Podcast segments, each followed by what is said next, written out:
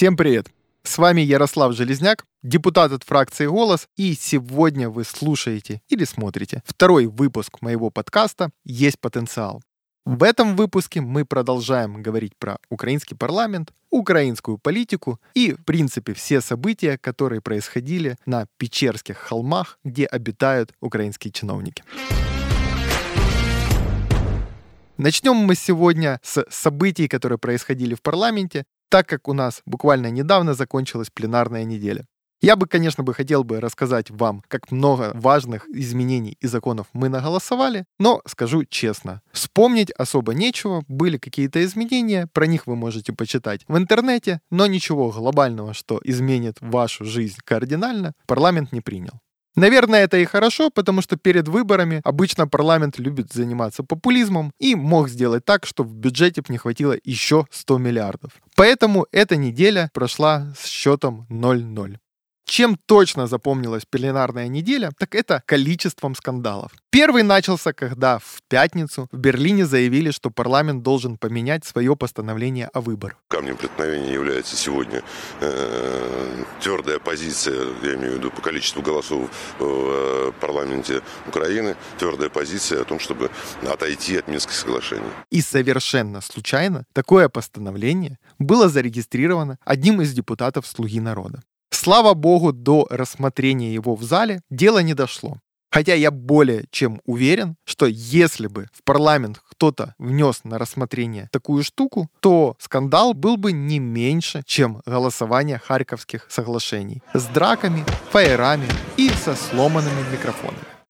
Второй скандал, который прогремел за неделю, это было голосование во вторник за постановление про выборы в Беларуси.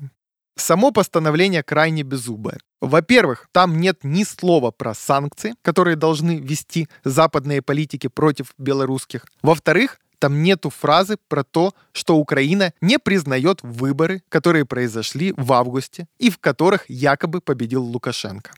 И даже несмотря на то, что само постановление было крайне мягкое, в зале нашлось всего лишь 228 голосов. Среди слуги народа, у которых хотя бы номинально есть 240 народных депутатов, только 151 представитель коалиции поддержал это постановление. Еще буквально минус 3 голоса, и Украина бы показала бы очень негативный пример, когда постановление про непризнание выборов Беларуси такими как демократическими было бы провалено. Я сказал все, можете кричать, уходи. Третий скандал, который прозвучал, Громче всех это взяточник от «Слуги народа», которого поймало Национальное антикоррупционное бюро. Схема стандартная, простая, опробованная уже на одном из депутатов блока Петра Порошенко в прошлом созыве, когда на якобы народного депутата и его помощников выходят якобы потенциальные инвесторы и предлагают большую сумму денег, он еще и называет это пирогом. Я хочу кусочек Ты хочешь... э, для того, чтобы провести какую-нибудь поправку или закон.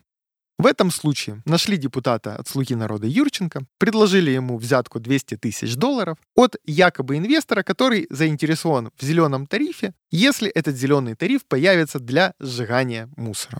Народный депутат на это согласился, потребовал свой кусочек в большом пироге, прямая цитата с видео, которое опубликовал Набу, и, естественно, попал в скандал и в криминальное расследование. Определенный нюанс добавляло то, что вначале генеральный прокурор Ирина Венедиктова не хотела подписывать ему подозрения, но после того, как политики и общество начали качать эту ситуацию, в итоге подозрения Юрченко подписали, и сейчас он должен появиться в суд для выбора меры пресечения. Интриги добавляло молчание президента. Он несколько дней думал, после этого вышел и грозно заявил, что теперь депутат Юрченко должен обязательно сесть. В принципе, до этого президент заявлял по поводу насильников своей фракции, что тот должен сложить мандат, но, как мы видим, не всегда заявления президента сходятся с объективной реальностью. И четвертый, финальный скандал, это было продолжение борьбы между офисом президента и парламентом по назначению комиссии отбора специального антикоррупционного прокурора. Давайте напомним. У нас есть определенная должность в прокуратуре. Называется специальный антикоррупционный прокурор. Еще САП. До недавнего времени эту должность занимал Назар Холодницкий. И для власти она крайне важная. Если вы контролируете данную должность, то можете останавливать или наоборот ускорять определенные дела против народных депутатов, министров и прочих чиновников. Так вот, офис президента придумал схему, по которой он назначает своих людей в комиссию по отбору этого прокурора. И после этого они должны выбрать какого-нибудь друга главы офиса президента или приближенного к нему человека. Ходят слухи, что таким человеком станет нынешний глава Комитета правосудия Рады господин Костин. Но для данной схемы необходимо голосование парламента. И парламент уже дважды отказывал офису президента. Последний раз не хватило буквально 5 голосов. И теперь на этой неделе они зашли на третью попытку. Собрали представителей от разных групп, Давиры, За майбутнє и даже ОПЗЖ. Добавили своих представителей от «Слуги народа», которых никто не видел, и с такой комиссией пошли на третью попытку сбора голосов. К сожалению, эта попытка была удачная, и 239 народных депутатов Вопреки заявлению послов о том, что у нас заберут без виз, и даже угрозы остановки программы МВФ и помощи от Европейского Союза, парламент все-таки назначил комиссию. И на этом мы подходим к самой интересной части нашего подкаста, а именно формированию новой коалиции. По информации из многих источников сейчас активно идет формирование нового большинства, в которое будет входить примерно 170-180 слух народа, группа Давир, группа за майбутнє и определенная часть нефракционных депутатов, которые очень часто появляются на каналах Рената Ахметова. Формированию потенциальной новой коалиции предшествует несколько моментов. Первое — это постоянное отсутствие голосов в самой слуге народа. Второе это постоянная критика Кабинета министров и недовольство многих финансовых групп его работой. Но и третье — это хитрый план, при котором Зеленский теряет свое монобольшинство и фактически абсолютную власть в этой стране. Если такая коалиция сформируется, президент будет вынужден договариваться с большими ребятами, расплачиваться с ними министерскими портфелями и потоками с государственных компаний.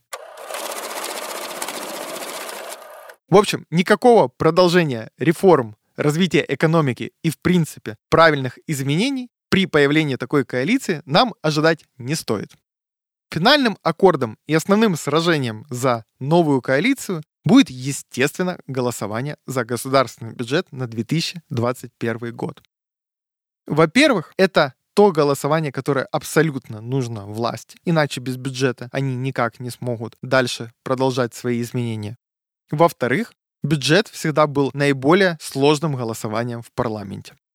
Сам проект бюджета был внесен вовремя, даже на день раньше, но подвергся жестокой критике не только со стороны оппозиции, но и со стороны слуги народа. Если честно, я даже сомневаюсь ответить, кто больше мочит данный бюджет. Основных претензий к бюджету несколько.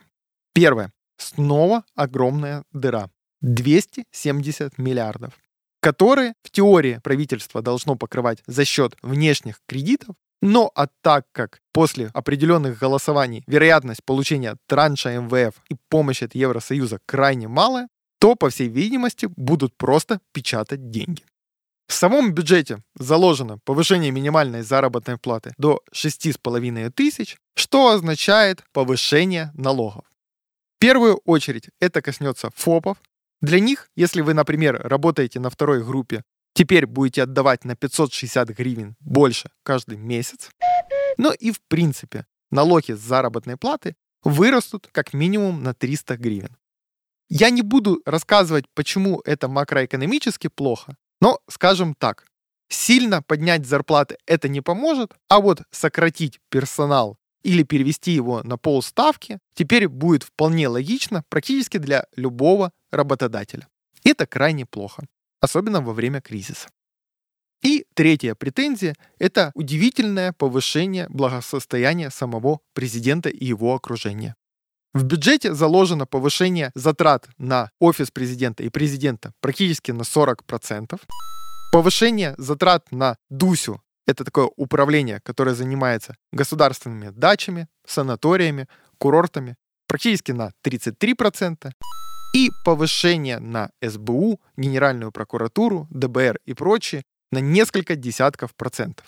В общем, Теперь нам хотя бы понятно, для кого обещали окончить эпоху бедности. Для президента, его окружения и, естественно, его силовиков. Скандальным было и решение голосовать за этот бюджет на самом Кабмине. Например, стало известно, что два министра не поддержали бюджет. Особенно интересна позиция министра охраны здоровья, который, в принципе, указал и правильно сделал премьер-министру, что на медицину должно быть заложено 5%, а не 4%, как в этом бюджете. В пятницу состоялось обсуждение бюджета в парламенте. Прошло оно крайне жестоко для самого Кабмина. И если честно, я не помню ни одного человека, кроме самого министра финансов, который сказал про бюджет хотя бы одно хорошее слово. В общем, уже в октябре должно состояться первое голосование за бюджет, и я думаю, мы увидим крайне интересную баталию. С одной стороны, офис президента будет делать все возможное, чтобы найти голоса на бюджет, а с другой стороны, группы влияния внутри слуги народа будут ставить всевозможные палки в колеса для того, чтобы выторговать что-нибудь у президента для себя и, естественно, подтолкнуть слугу народа к новой коалиции вместе с группой Коломойского, группой Девиры и нефракционными депутатами, близкими к Ренату Ахметову. И заканчивая тему бюджета на позитиве, хочу сказать, что у меня есть стойкое ощущение, что Комитет по вопросам налогов Рады откажет Минфину с их идеей снова поднять налоги под елку. К сожалению, Новый год Минфину придется встречать с Дед Морозом, шоколадками, апельсином, но точно без новых налоговых ставок. Это хорошо. Keep the change, you filthy animal. Лично я буду пытаться в бюджете изменить откровенные глупости, порезать расходы на президента и его окружение, срезать расходы на СБУ, тем более мы хотим забрать у них все-таки экономику, и, естественно, отменить вот эту глупость под названием популистическое поднятие минимальной заработной платы. И надеюсь, в следующих подкастах уже похвастаюсь, насколько удалось реализовать эту идею. Ребята, на позитивной ноте я буду заканчивать подкаст. Напоминаю, что мне крайне важно услышать ваши комментарии, пожелания, замечания и, естественно, увидеть оценку на той платформе, на которой вы будете слушать или смотреть подкаст. С вами был Ярослав Железняк, и вы слушали выпуск подкаста «Есть потенциал». До встречи!